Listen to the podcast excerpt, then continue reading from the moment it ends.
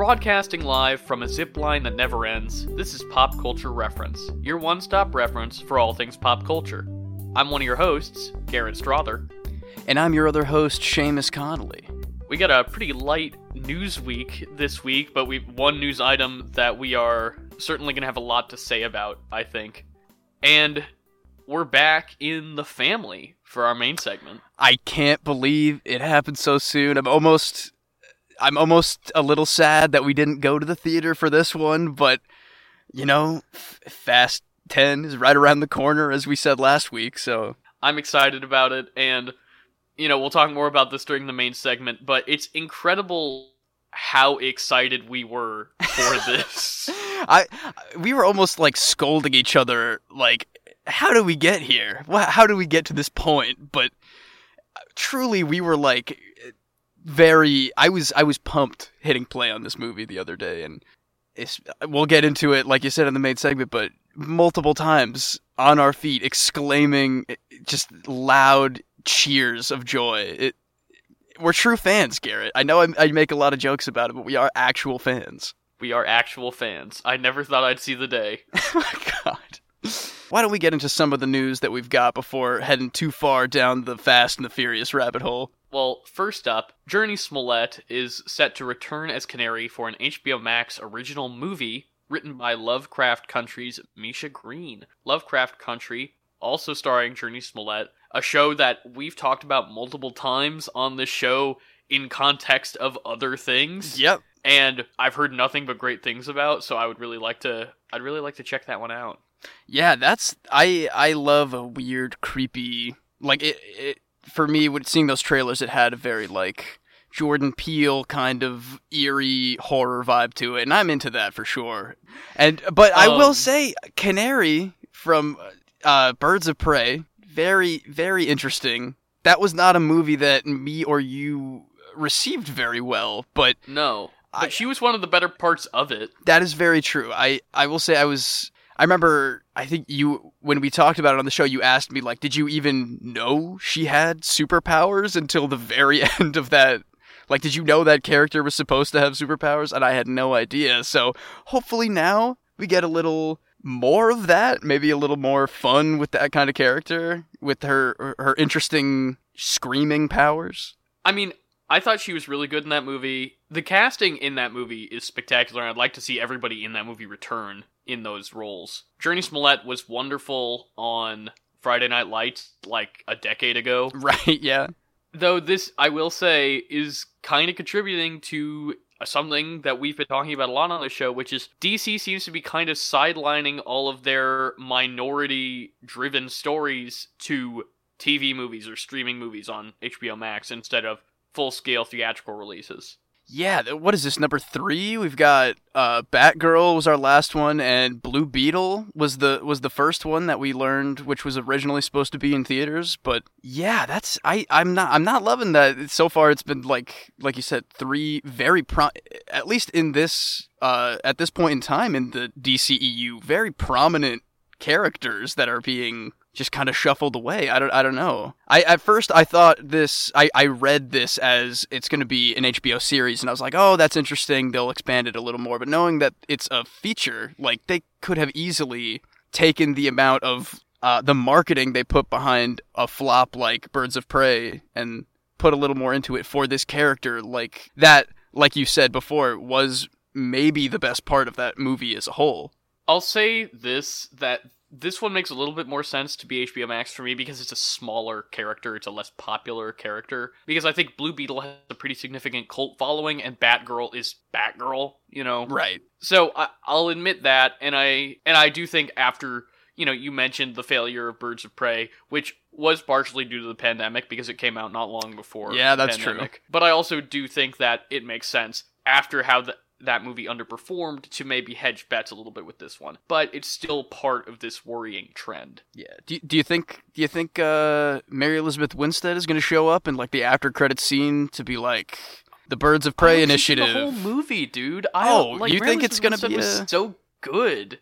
I I mean, I thought she was. I thought that that you know, they kind of set up that team up at the end of Birds of Prey, and I wouldn't mind at all seeing more of that. But I feel like this headline would be different if we had any Mary Elizabeth Winstead in this movie. I feel like maybe that would have even given it more of a chance of a theatrical release if she was a part of it as maybe just a more of a a duo of of those heroes might have changed that outcome, but I feel like because it is just the canary, maybe that's why it's getting on the HBO Max. Yeah, I don't have any. I don't have anything else to say. Yeah. Um. Now, time moving on to some different superhero news, and probably something that we have a lot more to say about. In this past week, uh, there was a very dramatic leak of the Spider-Man No Way Home trailer that has been very, very highly anticipated for a very like we've been told legitimately by Disney multiple times, like, hey, it is right around the corner, don't worry. And it was finally leaked. And the very next day, we got the official drop of the Spider Man No Way Home trailer. Garrett, did you watch the leak before you watched the the actual one? No, because I'm like, why would I do that? Because Yeah. it's, I, the trailer's gonna come out anyway. I don't. I want to see it in good quality, and this is probably the only trailer for this movie I'll watch. Oh yeah, I'm I'm I was sold before I watched this trailer. Now I I watched it in earnest. It is very awesome looking. I'm I yeah, I don't need any more convincing that this movie is going to be totally kick ass. So, Well, let's talk about what we saw. What we saw in this trailer. We've got uh, Peter Parker. He he. Oh, I guess like spoilers for Far From Home slash if the you don't entire MCU? movie going in. Yeah, but Spider Man, the world knows he's Peter Parker now because Mysterio did the thing at the end of Far From Home. Which it seems almost like they've just like put footage.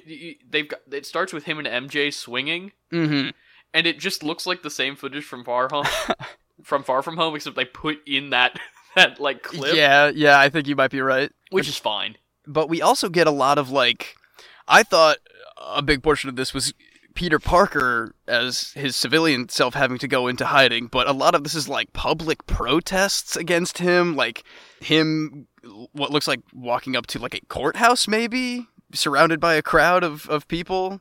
Well, you know what the rumor is, Seamus, Is it my dreams come true, perhaps? that you know if Spider Man is getting sued, he's gonna need a lawyer. Ooh, maybe a visually impaired lawyer, perhaps. One with beautiful stubble that he always has somehow.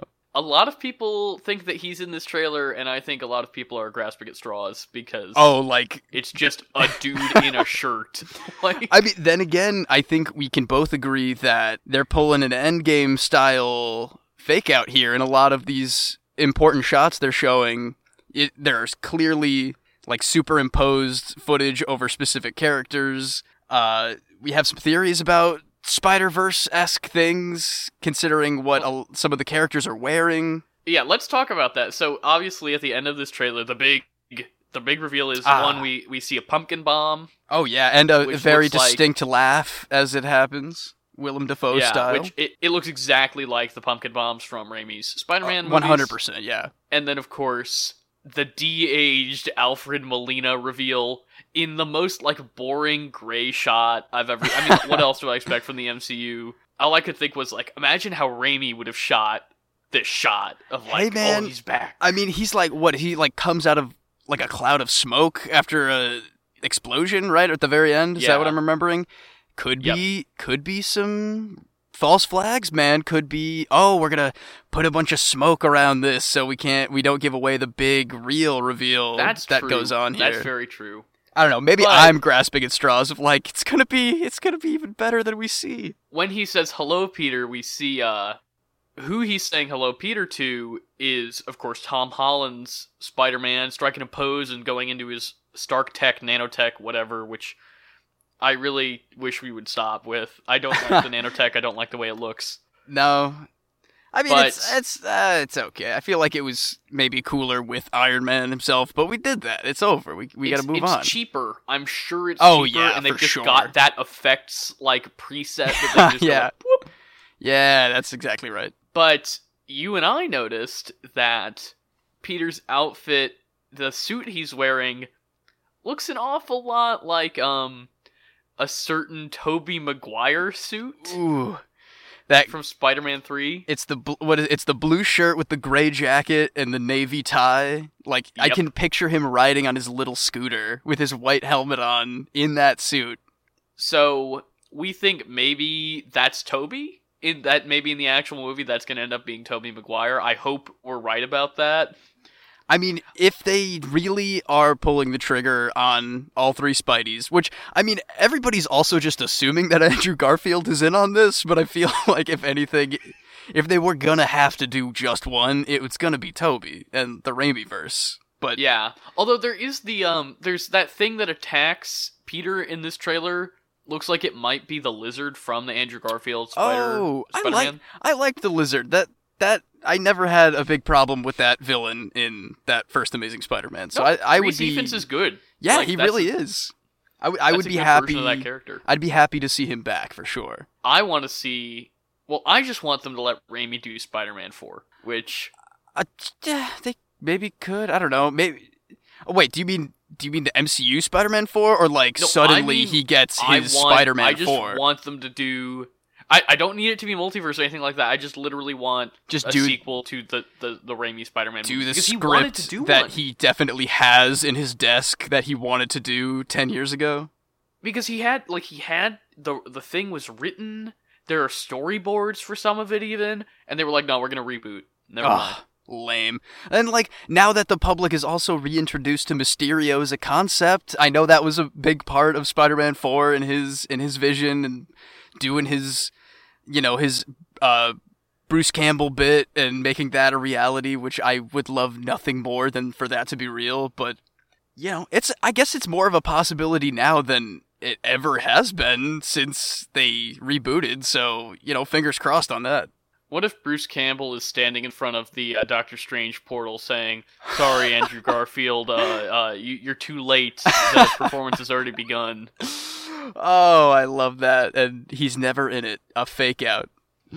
Um, I I think we were talking about it a little bit before. If they do bring in our boy Garfield, if they like, I've always dreamed of them fulfilling that freeze frame ending of the Amazing Spider-Man 2. Paul Giamatti, get him in the Rhino suit. Start. It it could be even be like into the Spider Verse, where we see a couple of different Spider people in action as they get pulled through a portal. What if a portal opens right as that freeze frame happened a second later? Hmm? Pulled in MCU style? I mean, retroactively, that would make the ending of that movie way more interesting. Yeah, because it's such a cop out. What could they just not afford Giamatti? Was that it? Like he was like, I'm. I you get thirty seconds for five hundred thousand dollars, and that's it.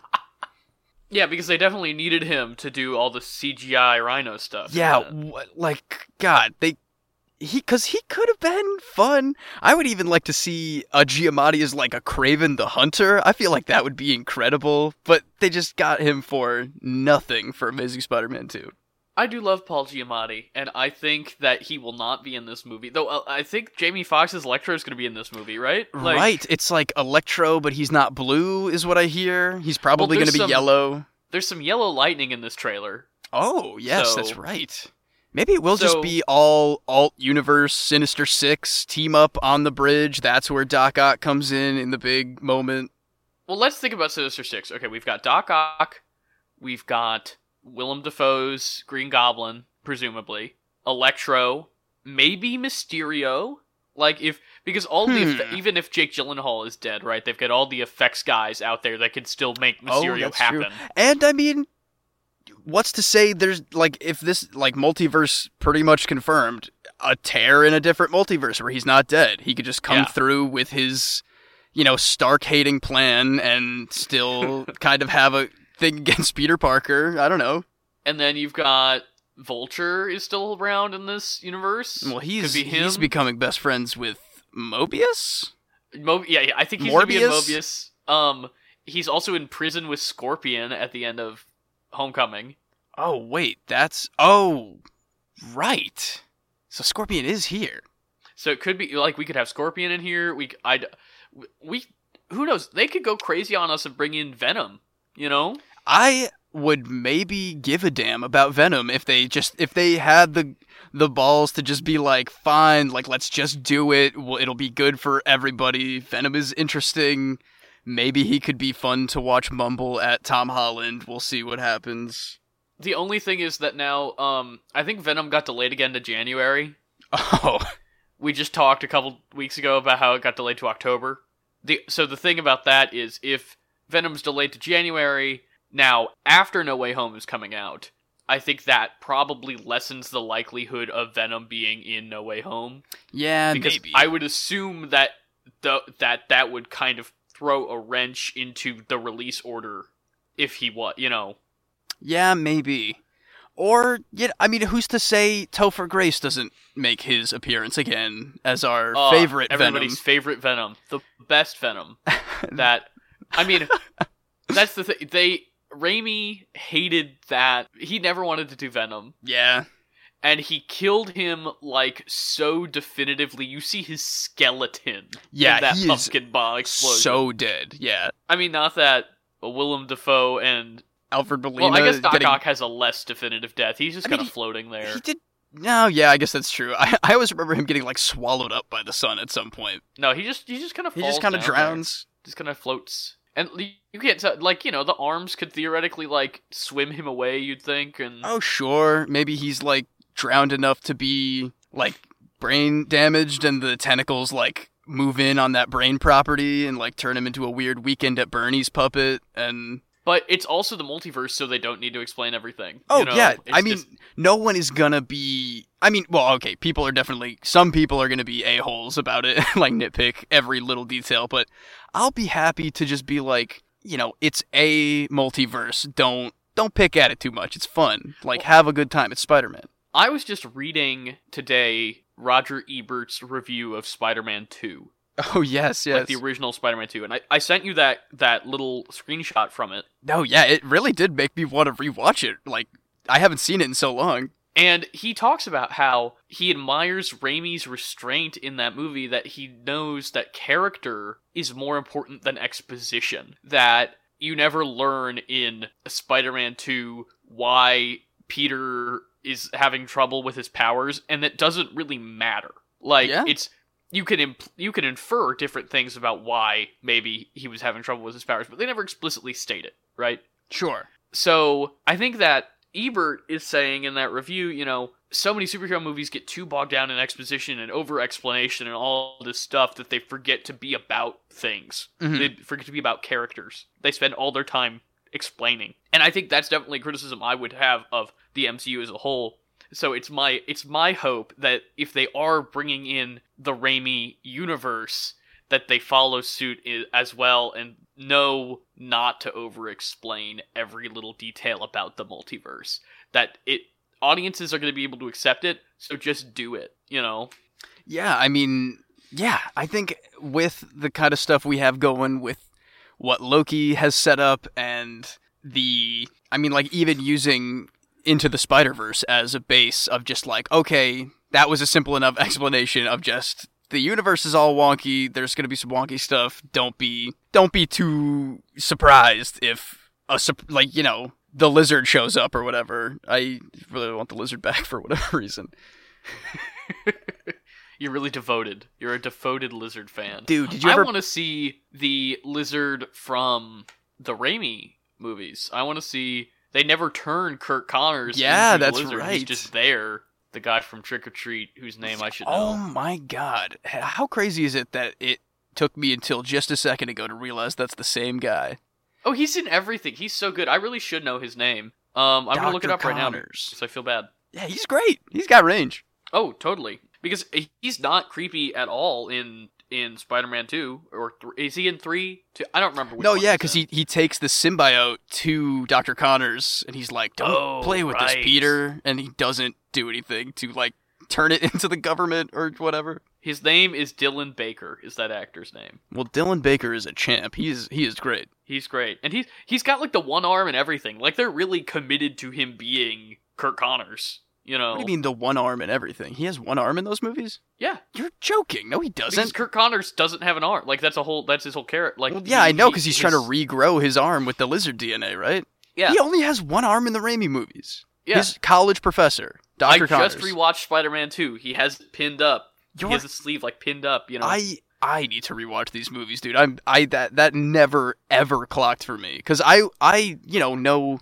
Dr. Connors and the Lizard in like a general sense, and I always kind of heard about how you know they were gonna do that for four or whatever, but for whatever reason, I I can't see him with only the one arm in those movies. well, you, it is time for a rewatch then, isn't it? That's true. I think all five of them. I'm in for it. I mean, we could do. Or seven You know- of them with the Holland ones. I was gonna say you and I are always talking about what different kinds of uh marathons we could do. That would kind of be a great one because it would like start awesome, and then we'd have a little detour in like maybe underrated land, and then we'd get back to like oh, okay, prime Spidey MCU stuff. Maybe throw in a Spider Verse for for flavor.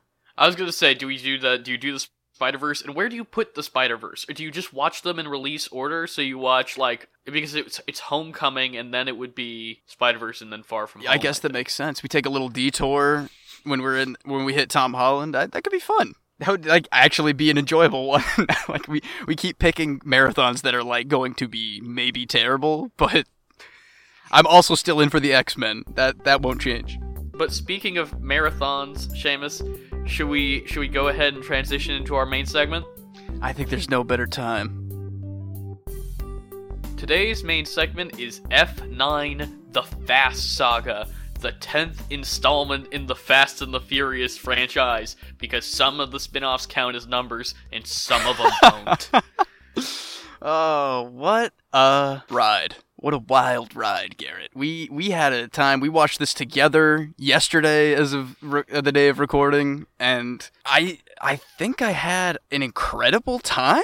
Did I have a blast watching this It- movie? it was worth the $20 in home rental fee, I that's tr- for sure. I truly think it was. That was that was I mean it felt new. Maybe that was part of it. I just I just need new stuff. I haven't been to the movies yet still. I was I was gonna do it for this one but decided I don't remember why we decided against it. well, that Delta variant just picked up. Oh yeah, that's true. came on, it Would- shot back up. It couldn't have ever been worth it to go risk the Delta variant for like I like this movie, not that much. Sh- I thought- I did I did really like this movie though. I think it was a significant improvement. Like the last 3 or 4 Fast and Furious movies were not good. Cuz yeah, they peaked at um 5 was when The Rock came in. Is that what we by decided? far the best one. it peaked there and it's been kind of middling but this one was you know it was as much action packed as it was like really forced emotional stuff as it was like self like they're getting more self-aware and it shows and i think that's what's making it more fun I okay, it's tricky for me, and we'll talk about this more in spoilers. I think okay that they can't get. I don't want them to get too self-aware because if they start like, I know that they're obviously leaning into it, but like things that are trying to be so bad they're good are never as good as things that are just genuinely what they are, and you know what I mean. I, I totally get what you mean but like the way I was thinking about it all day today at work because I can't think of anything else for some reason. It's like the the times where they do find that nudge nudge wink wink to the audience. Vin Diesel is nowhere to be found. He is in the gonna say- serious side of everything because he couldn't fathom somebody making a joke about his family, and he's he's just because yeah, we'll still always have like Vin Diesel is taking it seriously how big the vehicle is that he is flipping in any given scene. I love Dom Tor- Dom Toretto. The fact that he is the most iconic original character of the last twenty years. He really is like he's becoming like a James Bond persona or something. Like he's got like his name has gravitas in the action film world. It truly does. Um, but I think part of the reason that this one's better is because Justin Lin is back. Justin Lin, Yes. he did lots of them, including the two best ones, Tokyo Drift and Fast 5. The last one he did was Fast and Furious 6, which was basically just a retread of Fast 5 if I'm remembering that one correctly. I think so. but it's also like that's I think that's the one where Letty has amnesia um and and Gaston is there. Oh god, I'm yeah. trying to I'm trying to think back to the hazy 24-hour marathon we did in June. Cuz 6 was the one where the ending stinger was Statham, right? Yeah, Statham and of course And of course the tragic assassination of Han Solo. Yeah. So then uh, they brought in James Wan, and then somebody else did. I don't remember which one. I think James Wan did seven, and then somebody else did eight, and then somebody else did Hobbs and Shaw. And seven was the only good parts were the Brian parts in seven, Sure, sure. and then eight was bad, bad, and then Hobbs, Hobbs and and Shaw, Shaw. we did not enjoy. Oh, Uh, but God. also we were like really so close to being delir like really like truly didn't know what was happening during Hobbs and Shaw. So we might owe that one another watch. Yeah, maybe when when they come out with the definitely the sequel that they're gonna do to Hobbs and Shaw, where it's gonna spin off into into its own franchise, we'll do a rewatch. But I'm glad Justin Lin's back because I think he has a tremendous amount of care for these characters and this universe, and I think that he is the only one that fully understands how to make it compelling. Yeah, what it, it's got to be him because in the ones that we know that he's done, there is there are enough layers to the fast cars that are on screen and the people driving them and the. The, the motivations seem a little more pointed maybe i feel like all of the motivations in these movies are so meandering and it's just so revolved around like fast cars that it gets it gets drowned in that if you look at the ones that he has done, right? If you only if if, theoretically looked at this um series as only the the the Justin Lin franchise, it's Tokyo Drift, Fast and Furious, Fast 5, Fast and Furious 6, and finally this newest one F9. And if you look like there are two stories that are being told there. Like that th- those are like the most focused of any of the narratives in terms of like the two stories being told are the relationship between Dom and Letty Mm. and Dom thinking he's lost everything that he could ever care about and refinding it and Han Han's the other you know through line in Tokyo like Tokyo Drift Fast 5 Furious 6 and now um elements of that story are being paid off all the way through F9 yeah yeah. And once again we'll talk about that more in spoilers but you're right like it's it, the motivations and the character arcs are so much more concentrated. And that doesn't necessarily mean that the that the quality of the writing is better it's just that it's like clearer i think. Yeah i, I, I don't- say that. I don't like this movie you and i we were two and a half coronas in before we even started it. So we were kind of in the mindset um that we were kind of trying to recapture where the delirium of our original 24 Yeah, to- hour marathon. to some degree for sure.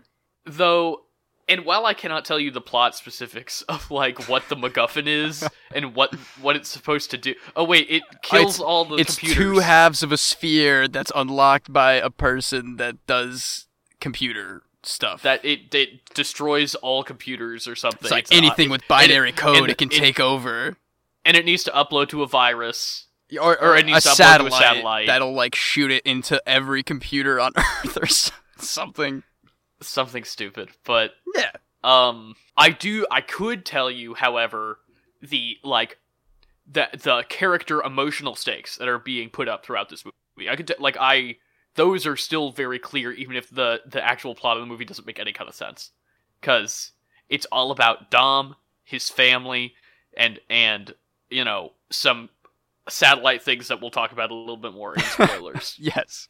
I would love to get into it soon. I think there's a lot of this movie that for how just ridiculous it is we do need to like extend our courtesy to the lore of like the torettos and and the crew itself but so I mean, overall, I liked this one a lot more than I've liked the last few. Even though I don't think that was like the general consensus. I think general consensus one that was that this was worse than the last few have been, which I think is insane.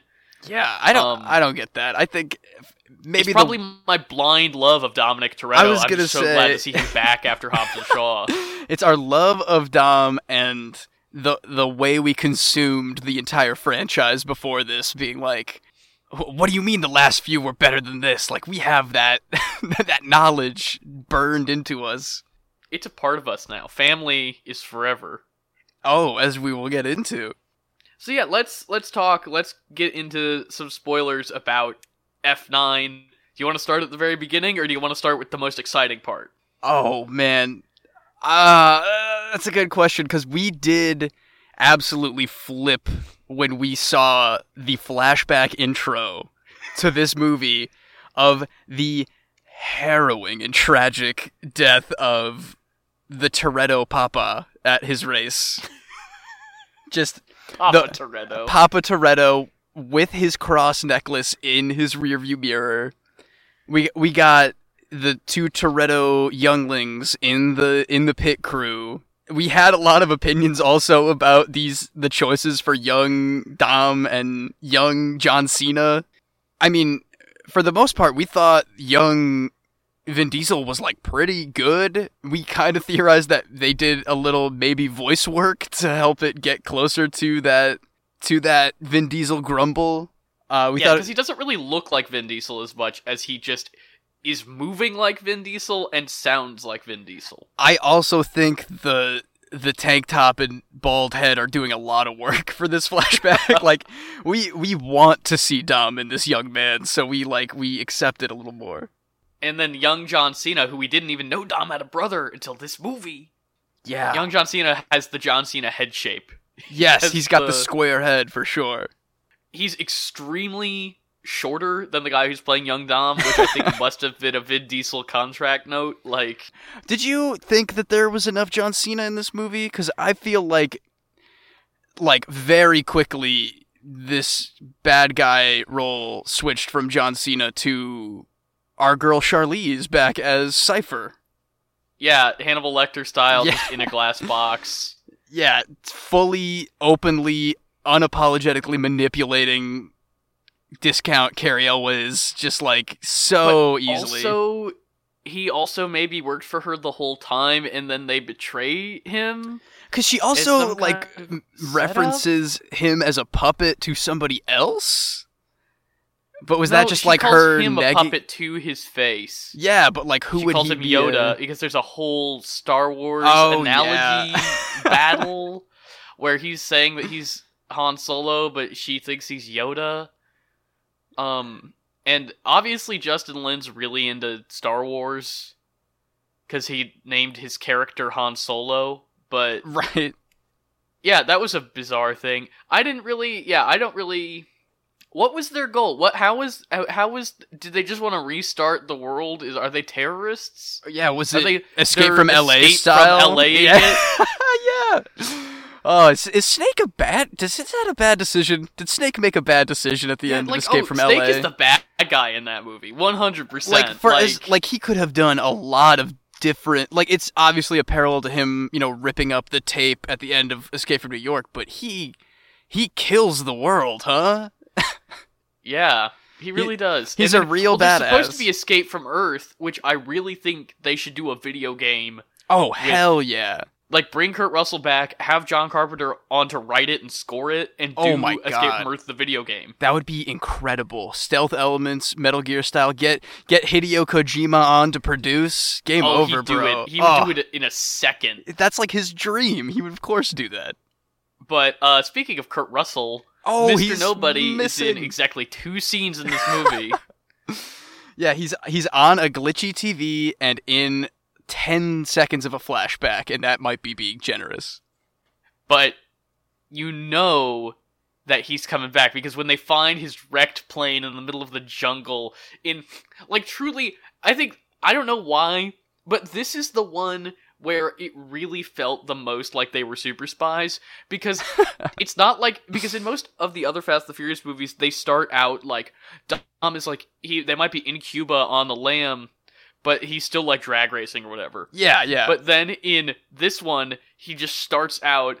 He's like working on his tractor with Brian, little B, ooh. Little B, and then like they get a phone call, or well, actually no, I'm sorry. Uh, Ludacris, Tyrese, and Missandei with braids Pull show up, up, yeah. and uh, they're like, "Oh, we gotta go rescue Mister Nobody," and then they're just on a rescue mission. There's no pretense about cars or anything. It's yeah, just- really, they just like, because Dom's like, I'm re- I don't do that anymore. I'm retired. And they're like, it's, it's our mission. He sent it only to us. Like they're those. It seems like those other three guys. They're like on call for the government now. Like they're part of just. You telling me they trust Tyrese with state secrets? they just like, eh, Dude, he would just riff about it. And nobody would listen, and then that's how they keep that safe. nobody laughs at his jokes, damn it. oh well, we during our 24-hour delirium marathon, uh, somewhere around number seven, we started laughing at Tyrese's jokes, which was a problem. And yeah, maybe. Though we did notice in this one, like he is being written a bit funnier. Like there, it, there was less like painfully eye rolling moments, and also a if they let moment. improv less. Oh yeah, maybe or more, perhaps. I don't know what the factor is on that, but But yeah, Mr. Nobody, he's still out there. They didn't find him, so yeah, they really. uh, That's because that's, I guess, like you said, definitely going to be the setup for how they're going to go about the next one, unless. I don't know. Maybe that's just Kurt Russell's exit from this franchise. He's like, I, I can't, I can't keep doing it, man. I'm out. I'm out of here. Kill me off screen. But that's the thing. They did. Th- there wasn't even like a moment where like Letty found like a smoking pile of wreckage, and then they like only showed her reaction face and her shaking her head sad. Like, oh, that's true. Yeah, yeah, that's true. They're literally like, Dom, we can't find Mister Nobody anywhere. It, it's gonna be the opening crawl of Fast Ten, and it's gonna be like, The dead speak. Mister Nobody has broadcast his message across the Exactly. galaxy. Damn it, you got the joke out before I could. Oh god. War in the Because- Toretto family. As we learn in this movie, episode 9, no one's ever really gone. Oh my god. Be- wow. It's like poetry, it rhymes. Han Solo is back from the dead. I called it. Again? I told you he was coming back, Seamus. You I you called this way earlier than you should have called it, maybe. Cause I, I called it half a franchise ago, but I still called it. I mean, what do you do when your absolute best character keeps dying? You keep bringing him back, you know? Like there's no rules here. Nothing matters. It's it's Mr. Nobody helps Han fake his death that was retroactively assigned to Jason Statham to be the inciting bad guy incident of the Shaw sequel. But also, Jason Statham thinks he killed Han. Like he, like he's not in on the death of faking. Right, yes. So Mr. Nobody knew that Jason Statham was going to try to kill Han and didn't do anything about it. or was like perfect. Now we can have han be back in tokyo and all of his best friends will think he's been tragically murdered. For like half a decade, they'll think it. So- yeah man. Oh my Um, god.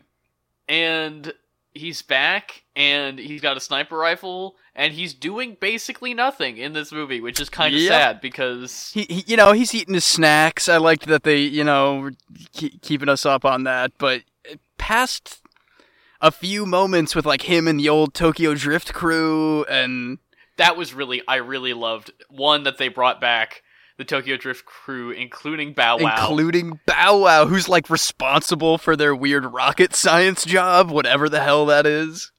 but I I really was actually kind of touched by the reunion between Han and uh, Texas Sky. Yeah, that because yeah, that was in, that I like that moment too. Because in r- remind me, Han also dies in Tokyo Drift, right? Yeah, Han dies in Tokyo Drift, and then they show it like several other times throughout the series. Yeah, yes, they do. This is like the fourth movie that you see that scene.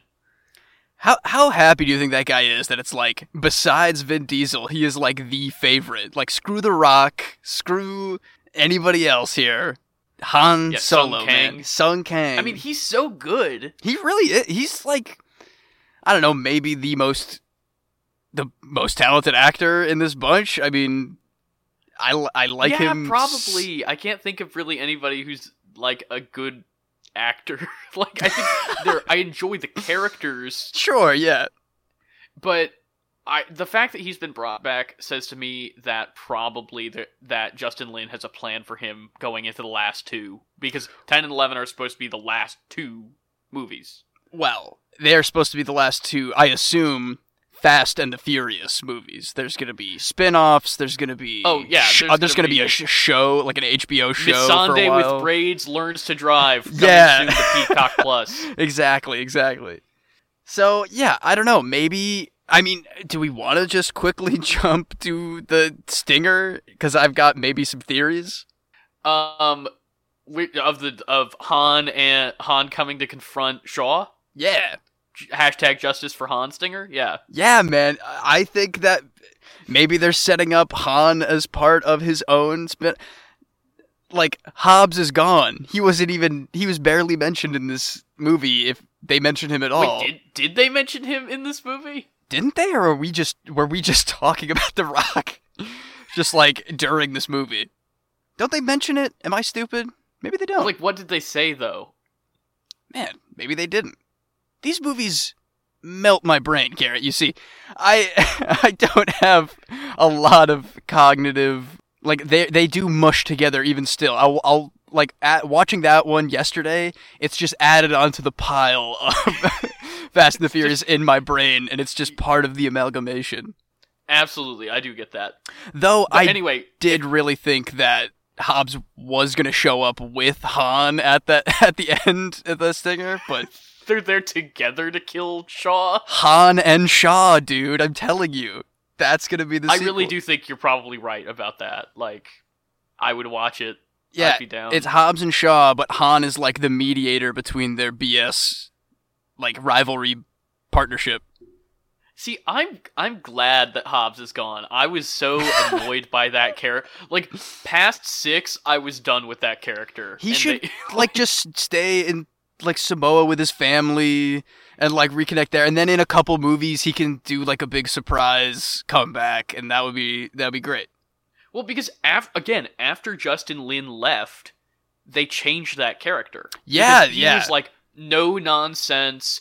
I'm I don't care. I'm not impressed by your street racing shenanigans. I'm just here to get my job done and and like kick ass and take names. And then in like seven, eight, and Hobbs and Shaw, he's this wacky, like he's just another quippy boy, Yeah, you yeah. know. Ah, I think they started letting him ad lib a little bit in there too. He he gets comfy and his like hard ass persona definitely dwindles, I think. Yeah, but I mean, I like Shaw as a character, Sure. so I would be really down to see Han and Shaw. Yeah, that'd be a lot of fun. Um But let's talk. Let's talk about some of the some of the crazy action sequences in yeah, this movie. great great like train truck flip, but like it's flipping for a long time. I thought that because it's like a mile long. And yeah, it's like so long, and there's like super magnets in play, and it's just like vertical, like the Dark There's the Knight for so plane. long. Oh, the magnet Oh, plane is fun. The magnet stuff in this movie was really really cool, and Yeah. I'm not ashamed to admit how much I dug it. Um, No, it, it completely fit in my mind. It almost reminded me of like it's a little absurd, but still really on. Yeah, it's on the table for anything that's like dragging a safe through the Miami streets or whatever. I was you gonna know? say it fits in the exact same logic pocket that dragging Yeah, a safe behind exactly, two cars like- does. It's still fantastical, but I'll buy it enough in this franchise to just go with it, and it definitely it's a lot of fun. there is the um ludicrous Tyrese and Missandei drive over a rope bridge that is collapsing and they don't immediately fall to their deaths. they their car climbs back up the fallen rope bridge like John Cusack in 2012. Just like that's not how that works, bro. Come on. And then Dom uses the remaining rope from the rope bridge to swing Oh across my god, the canyon what divide. that that was truly awesome. I was into that slingshot where he's like he's doing like a Virgilian a beautiful mind car calculations in that bald head of his to be like, if I turn the wheel, it'll wrap around perfectly and swing us across. Granted, I think they Oh, did it's- completely like roll their car on the other side of that bridge. Oh yeah, it- it- that makes sense. That car is totaled. Hell yeah, hell yeah. And then they're like, well, uh, the, all the bad guys chasing them are like, well, guess they're gone. what magnet plane? I guess those are different bad guys. The bad guys are no, I think all the over same the bad place. guys. I thought the They're bad all- guys None of the bad guys make sense. We cannot apply logic No, to the no, bad no, no. guys. I think to like we'll still every time the new one comes out, me and you will go back to Cipher needs to be working with another famous bad guy from this franchise maybe to make it better. Like if there was we always go back to the Cuban guy from Too Fast Too Furious. He's still out there somewhere.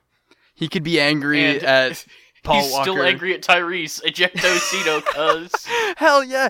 Could you imagine if he said that line 15 years later in another Fast and the Furious movie, like to Tyrese?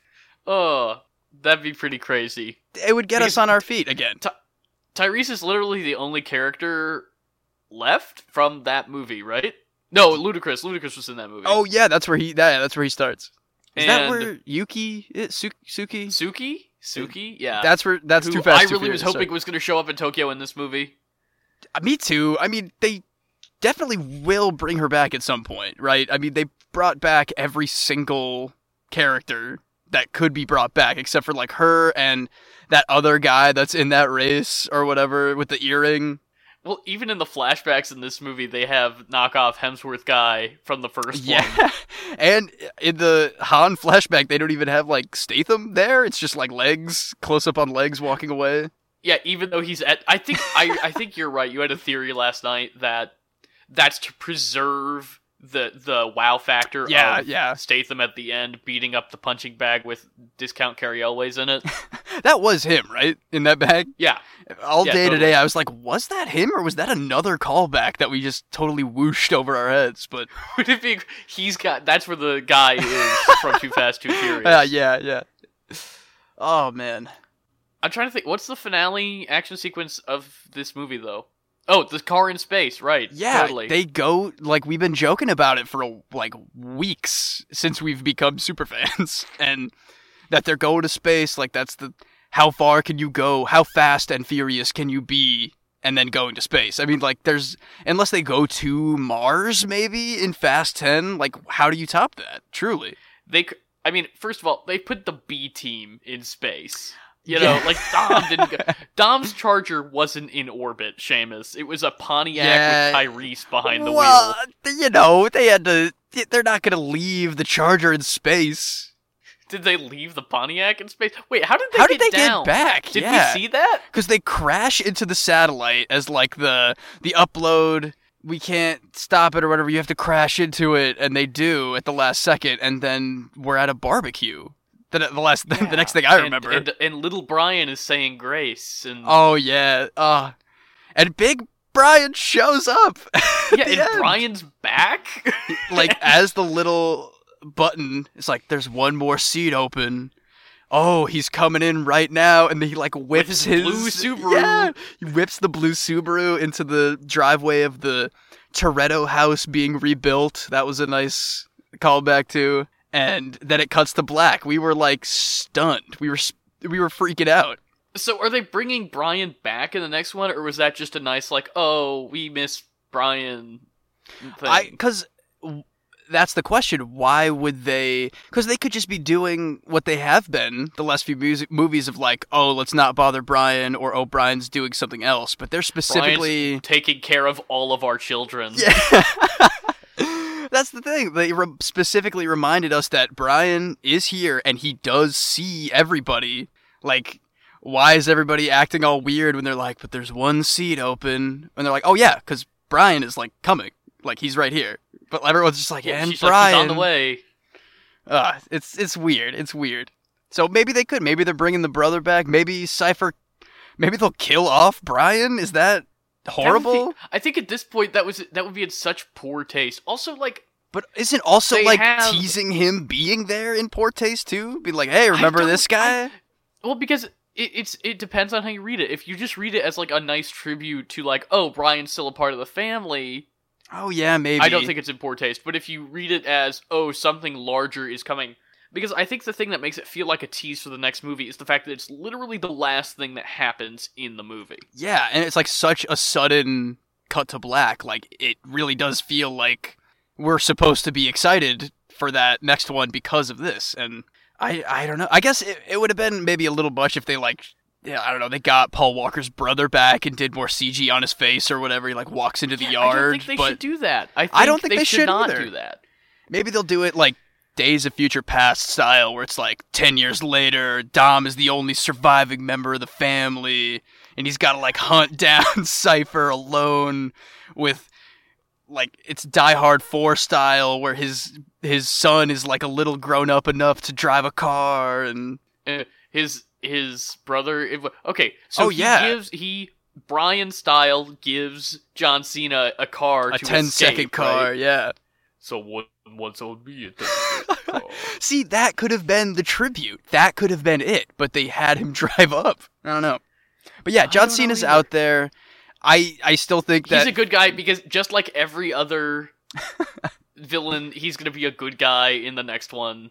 Yeah, exactly. Maybe it's Statham and Cena and The Rock all just like trying to macho each other. not- the Rock says he's not doing it. The Rock says no more Fast and the Furious for me. Oh, did he say that officially? Yeah, he said, "Well, it sounds like he sounds like he doesn't want to because he and Vin Diesel hate each other, Right, famously. And and so I think he'd do another Hobbs and Shaw or whatever, but I don't think he'll do any more mainline films. He said, "I wish him luck with 9, 10, and 11. Okay. All right, sure. Yeah, he'll do he'll do a reshoot day where he's in a stinger at the end of one where he doesn't have to make eye contact with Vin Diesel and Yeah, I was gonna say never say never. I th- like you. You can't tell me Eleven won't have Hobbs involved in some capacity, even if he's just like in a control room, being like, "Okay, everyone, it's time to go," and the, because Vin Yeah. Diesel's gonna like say into his watch, he's gonna be like, "Call everyone," and then yeah, Mr. Nobody is going to like hire him on as like their new handler or whatever. Be like, "I'm getting too old for this. You got to you know this team, Shaw, no Hobbs, damn it." And you're going to whip him into shape. we didn't even talk about Dom Samsoning down oh my god. chains, bringing the bringing the like weird water facility down onto everyone. Yeah, he's he was really like, you know how Samson needed his hair to do this. I'm bald and I could pull it all down on top of me and survive, and just just wrecks it. And that's when he has the weird flashback where Oh, the um, dream sequence where he's like drowning in the weird black ocean water, and and they have the scene that looks so much like Christ in the house of his father, like the oh my god, painting. yeah, that was like truly a haunting comparison when you showed me that. And that's when he's like thinking about Jacob because Jacob killed their father. I don't even think we talked about that yet. Oh yeah, Um, he like uh, something about how the dad was gonna throw the race and how I don't think it was supposed to explode, but he like he- messed with the engine enough that it just like burst into flames. yeah, because he asked him to help him throw the race. Yeah. because he was too proud to ask Dom because Dom was the favorite son. God, we really thought they were gonna, you know, have good storytelling and have it that John Cena beat that guy to death and Dom took the fall, but they just fully just went the way that it goes. But also now John Cena is mad that Dom beat the guy half to death and not him. Yeah, and I mean, then we also get that post prison Dom, the only street race in this whole movie, racing against young John Cena. They both get to do their like wheelie in their muscle cars and with the NOS. with the NOS. Ah, love it. We didn't. You're right though. We didn't get the classic Yeah, there's there's the an car. there's a Mortal Kombat X-ray shot of like the NOS hitting the engine or whatever. And they just totally skipped it. That's like uh, maybe the first time since Hobbs and Shaw, because they always they always sprinkle at least one in there. What a weird movie. Truly a strange time. But real quick before we wrap up, because I think we're like running out of insanity here. Shout I mean, out. I could talk. I could talk more about Vin Diesel being slightly de-aged in this movie. Oh my want. god, yeah, that was something that once you mentioned it to me, it was quite distracting as we went through. Because he looks so rubbery, and I'm like, just look old, Vin Diesel. It's fine. Yeah, just on like the bridge of his nose and like between his eyes and it's just like it really did look too smooth. But you were saying, Um Michael Rooker as their Oh. mechanic father figure after he dies the the very blatant labels out corona moment between him and Dom in their Toretto garage. who else got a Corona? Oh, um, Oh, and then the fast, the, the Tokyo, Tokyo, Drift, Drift, crew. at the end were all cheersing Coronas at this barbecue. Oh, you gotta love it. I mean, it'll never top Mr. Nobody pulling out a ice bucket full Oh of Corona. Oh my god, yeah, that was a great bit too, because he's like, "I got this great beer, but I I know you, Dominic Toretto, you famously Corona drinking man." Is Dom's cross the cross that his dad wore, or is it a different identical Well- cross? It looks like because the dad's got a cross in his car that blows up, and then also That looks both, just like Dom's cross. but then aren't also both of them wearing their own individual crosses in the pit? Like they all have and I, one. and I think Mia also has her own cross. Yeah, it's like truly a Toretto heirloom, or not an heirloom, like a like a tradition to, for them all to have this Because they're a family. family. Oh, so many family moments in this. Truly, like they say, the line is like "never get between a Toretto and his family," and I think that's Yeah. iconic. Truly, they knew what they were Oh. doing. And it's immortal, just like the, the a Dodge Charger is immortal, just like family. the most insane thing. Good God. I want Vin Diesel to like buy a car dealership or something like like how like Trey Parker and Matt Stone bought Casa Bonita or whatever. I want Vin Diesel to buy a Challenger dealership. A Challenger, or a Charger Charger, Challenger excuse me. is what That's what um John Cena Jacob drives. drives. Yeah.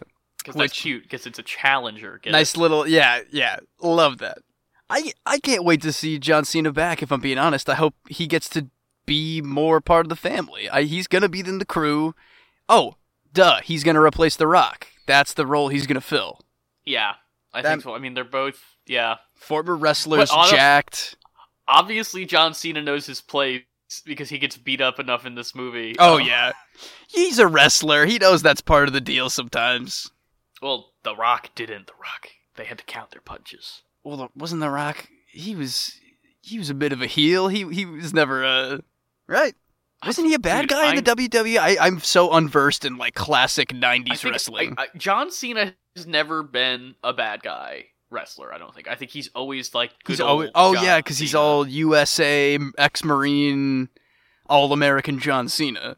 Like I go Which to they, of course, make a wish or on whatever. in the Suicide Squad. Yeah, yes, very true.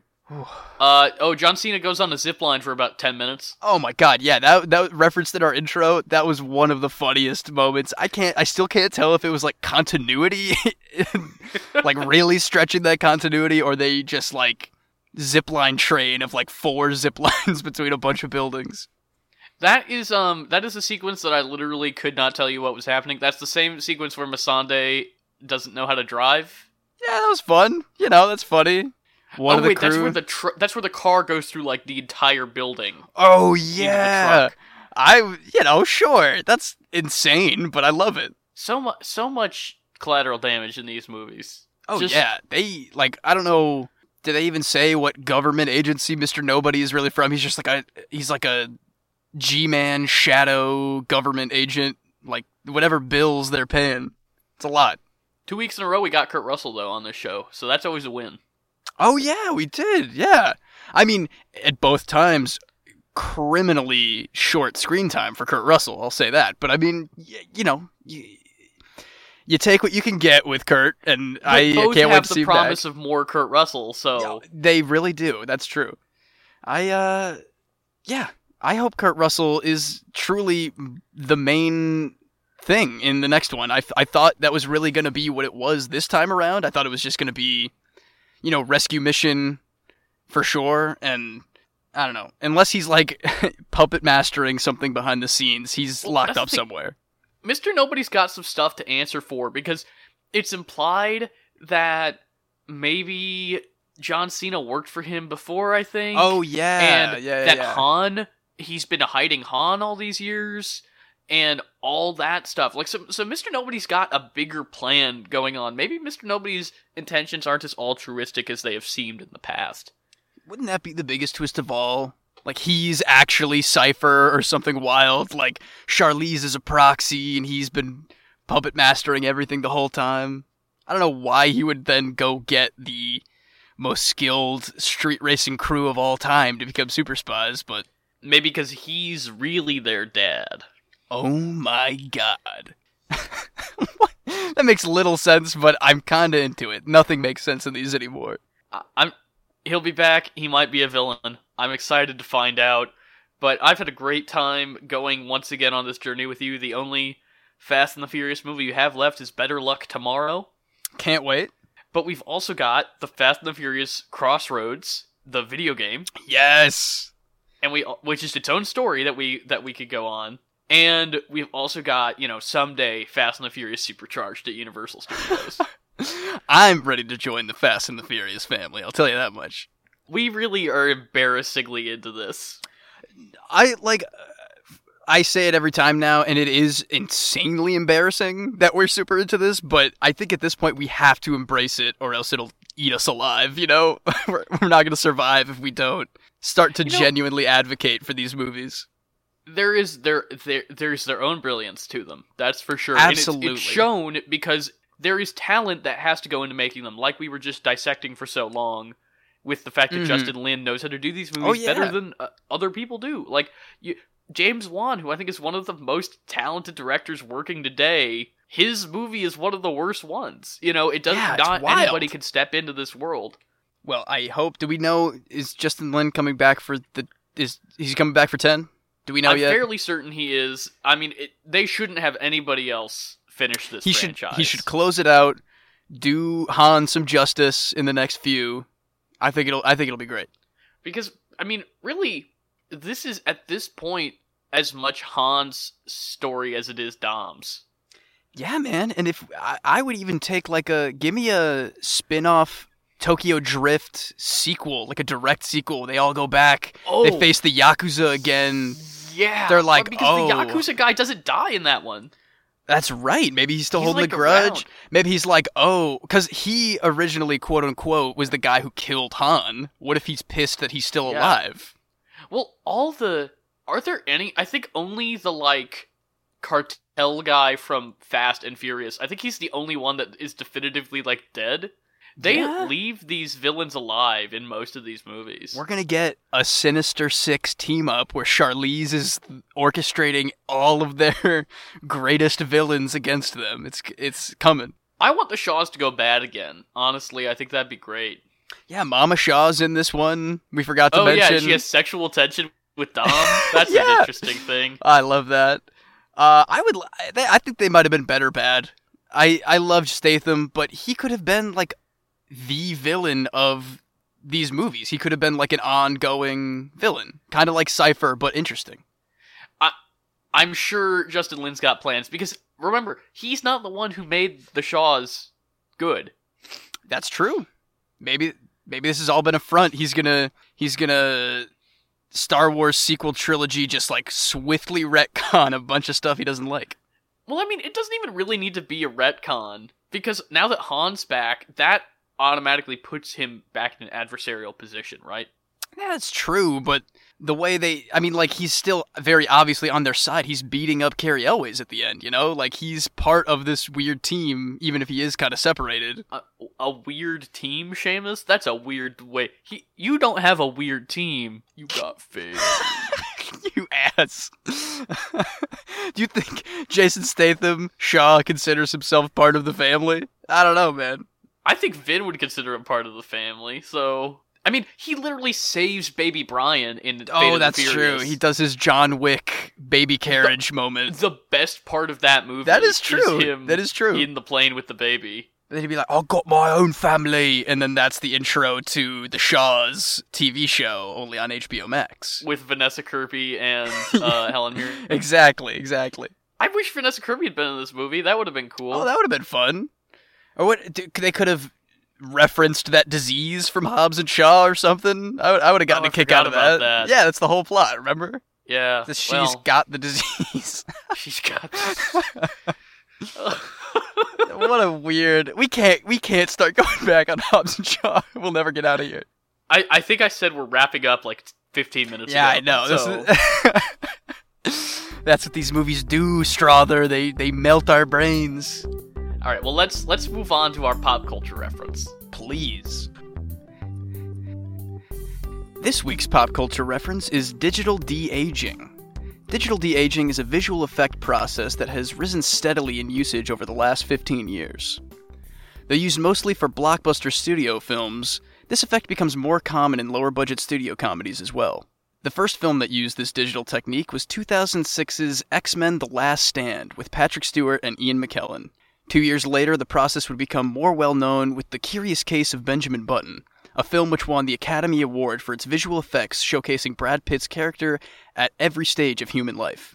Disney is the film company that has used and advanced this technology the most, starting with de-aged Jeff Bridges in 2010's Tron Legacy, and have used this technology extensively in their Star Wars and Marvel franchises. Those similar to fully virtual actors like the ones seen in films such as Rogue One, A Star Wars Story, and Blade Runner 2049, this technique still uses the actual actors portrayed on screen as the physical reference. As de-aging technology continues to advance, major studios may turn to this form of visual effects over utilizing traditional makeup or casting new, younger actors to take these roles. Some of our past main segments on Pop Culture Reference have included some degree of digital de-aging, including Bill and Ted Face the Music, Coming to America, and Star Wars Episode 9 The Rise of Skywalker. This technique is only going to become more and more prevalent. One of this week's news topics, the Spider Man No Way Home trailer, showcases a de aged Alfred Molina that looks like he did 17 years ago in 2004's Spider Man 2. Seamus, what do you think is like the most effective use of digital de-aging? Well, I think we've talked about it before because it truly does stand out. Maybe because they don't keep it on screen for too long and it is just like a genuinely well done bit of de aging. But Kurt Russell, going back to him in Guardians 2, in those flashbacks where he's like romancing Peter Quill's mom, he looks really good. I think that's the first time that I saw it and I was like, wow, that looks seamless. Like it looks so exactly right. Because films like Benjamin Button um look a little weird. Jeff Bridges in um Tron Legacy looks famously off. right, right. And even something like I think in Civil War they did it with RDJ. Oh, yeah, they did. before- Before they did it in Guardians, and I don't even think that looks super good. Like it's re- like, but I remember it being in the theater for Guardians Two, and I was like, man, that guy really looks like Kurt Russell. And I was like, man, they, it must just be Kurt Russell. They must have just gotten that good.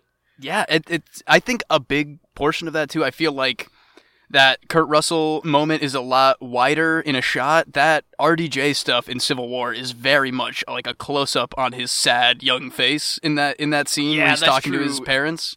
That's like a real close up, and most of the Guardian stuff is like two shots. Yeah. So I think that's a big key to this technique is not focusing visually too closely on it and keeping it you know as sparse as possible if you can. Something like we were theorizing in Fast 9 that they might have done some digital work on Vin Diesel's face was pretty much distracting me the entire movie. Yeah. And I think that's something, you know, like I wish they'd used it more in Bill and Ted, for example, because that seems like the perfect movie to Mm. really capitalize on that. Like they did it for a few shots, but I think they could have done, you know, Yeah, they could have made it a bigger part of the plot. Again, you know, we were mentioning this seems like it's probably a pretty expensive technology, which is why it's usually reserved for bigger budget films. Because uh, you mentioned it earlier that it's starting to make its way into studio comedies, right? Yeah, yeah. But like Coming to America and Bill and Ted Face the Music use them for like one scene each. Yeah. And it's usually in like low light. so It's where it like, works best. yeah. But yeah, Disney's pushed this a long way, and they're also pushing it, you know, like you mentioned, it's got a similar kind of technology to resurrecting other actors or like mapping another actor's face onto a onto a separate Mm-hmm. person. Well, like the Irishman and Yes, Captain right. Marvel films that use that technology for like their entire runtimes. It really opens up the kind of storytelling you can do. And now I think Captain Marvel's de aging looks better than the Irishman's de aging, but also think about the, the budgets that those two films are probably working with. Right, yeah. But should we move on to Save the Rec Center, Seamus? Let's do it. Now it's time to Save the Rec Center, where we bring you our weekly rec recommendations. Seamus, you want to start us off? Yeah, I'll, I'll start us off. Uh, going back, uh, always going back to the old video game area, but I've been watching my girlfriend Kara play this absolutely bonkers JRPG the last couple weeks now. Uh, it is a remake of a PS3 game that got a sequel on PS4, but I believe the original game was never released in America, if I'm getting that correctly. NieR Replicant. Square Enix game about as confusing as any Kingdom Hearts or Final Fantasy game that you can get your hands on.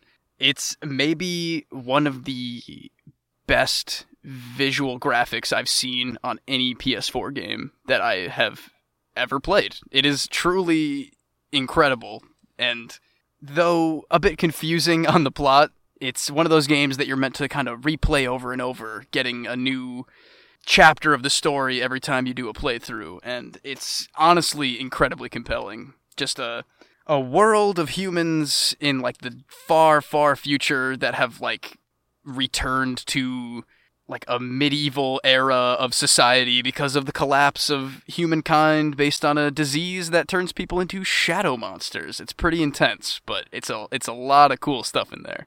You know, I'd always heard of NieR Replicant, and I just literally had no idea what it was. Oh, I had same here, man, because I I had seen a lot about NieR Automata, which is the I guess technically the one that came before this one, but it takes place after the new one. Whatever. It's a lot of uh, cosplay of like a sexy robot assassin girl that's like the main character is all I ever knew about it. And there's a lot of interesting, deep, kind of disturbing stuff about this game that I, I would definitely recommend checking out. Absolutely fascinating. Is it on? So if like, is it on PS3? Well, I the original is on PS3, I think, but there was something about how it was released where most people just played NieR Automata when it was released in America on PS4. So I the way we decided to do it was go bla- go back and play the remake of the first one, then go to this uh, first American one. It's a little complicated, but I I think it's probably best to do it that way.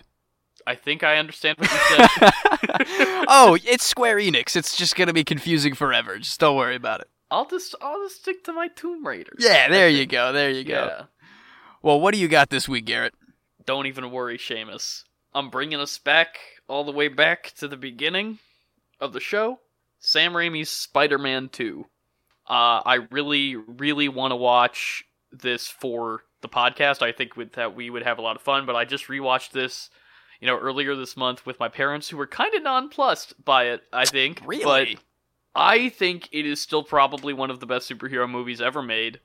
I love Sam Raimi. He is one of my favorite directors. And everything about that movie is just firing on all cylinders. The action, the themes, the character work.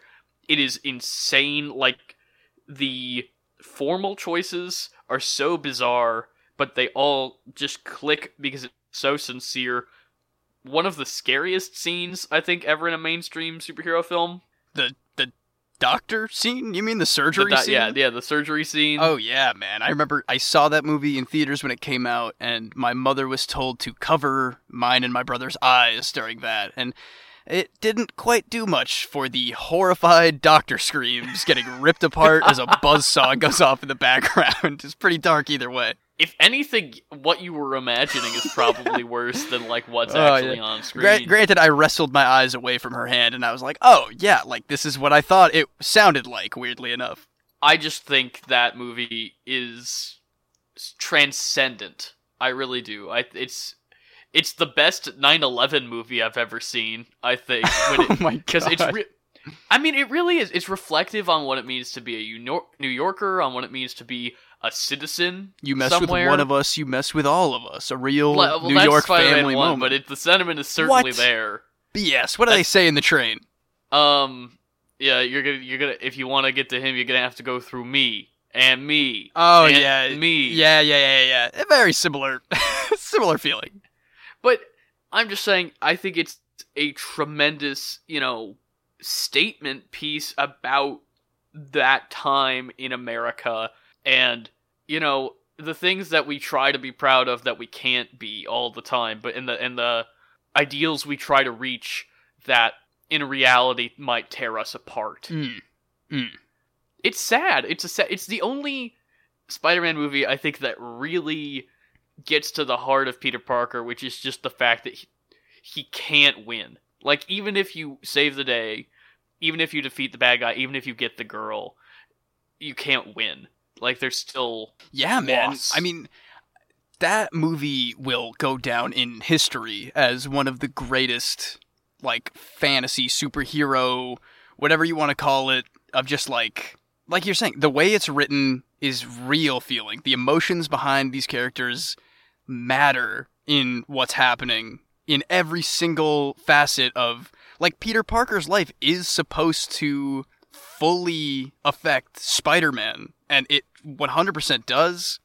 I think Alfred Molina is impeccable in this movie. I think I I still like this was pre creepy James oh, Franco James too. Franco. You know, he he's doing his little brooding sad thing in this one and I don't know. It's it's truly incredible. And I'll rewatch it with you any day, dude. I'm ready to do that for the show, for fun, just to marvel at it as for what it is. Well, when December rolls around, I think we're gonna have an excuse. So Perfect. As if we needed one, but that's even better. one of the best. Don't watch the extended edition. Um, I, we're gonna. I'm gonna make you. oh, but it's worse. It's I, worse, I Seamus. know. Oh god. But that wraps us up for this week's episode of Pop Culture Reference. If you want to reach the show, you can tweet us at PCR underscore podcast. Find us on Instagram at PCR underscore podcast. And you guessed it, find us on TikTok at PCR underscore podcast. You can email us at popculturereferencepod at gmail.com. Give us a like on Facebook. You can find us on YouTube by searching Pop Culture Reference Podcast. Give us a like there, subscribe, leave a review on whatever platform you're listening on. Really helps the show out. Next week, we're going to be talking about. Uh, what are we going to be talking? Oh, it's Shang-Chi already. Next week, Oh another thing we're going to have to spend lots of money on to rent at home. God, can't wait. Gotta watch maybe Black Widow? Probably not. Yeah, I'm excited for Shang-Chi, though. Um, you and I will probably sitting be sitting on your broken couch before the week is out. Hell yeah, can't wait, man. What do you what do we drink to Shang-Chi? There's nothing there's nothing that goes Well, along with that. We'll do some research. Yeah, we'll find Ma- something. Mandarin orange juice. Boom time. We'll eat 10 onion rings or some BS. I don't Hey, know. I don't that's know. cute. I like that. That sounds like a terrible mix. Oh, truly it does. oh god. Anyway, adios amigos.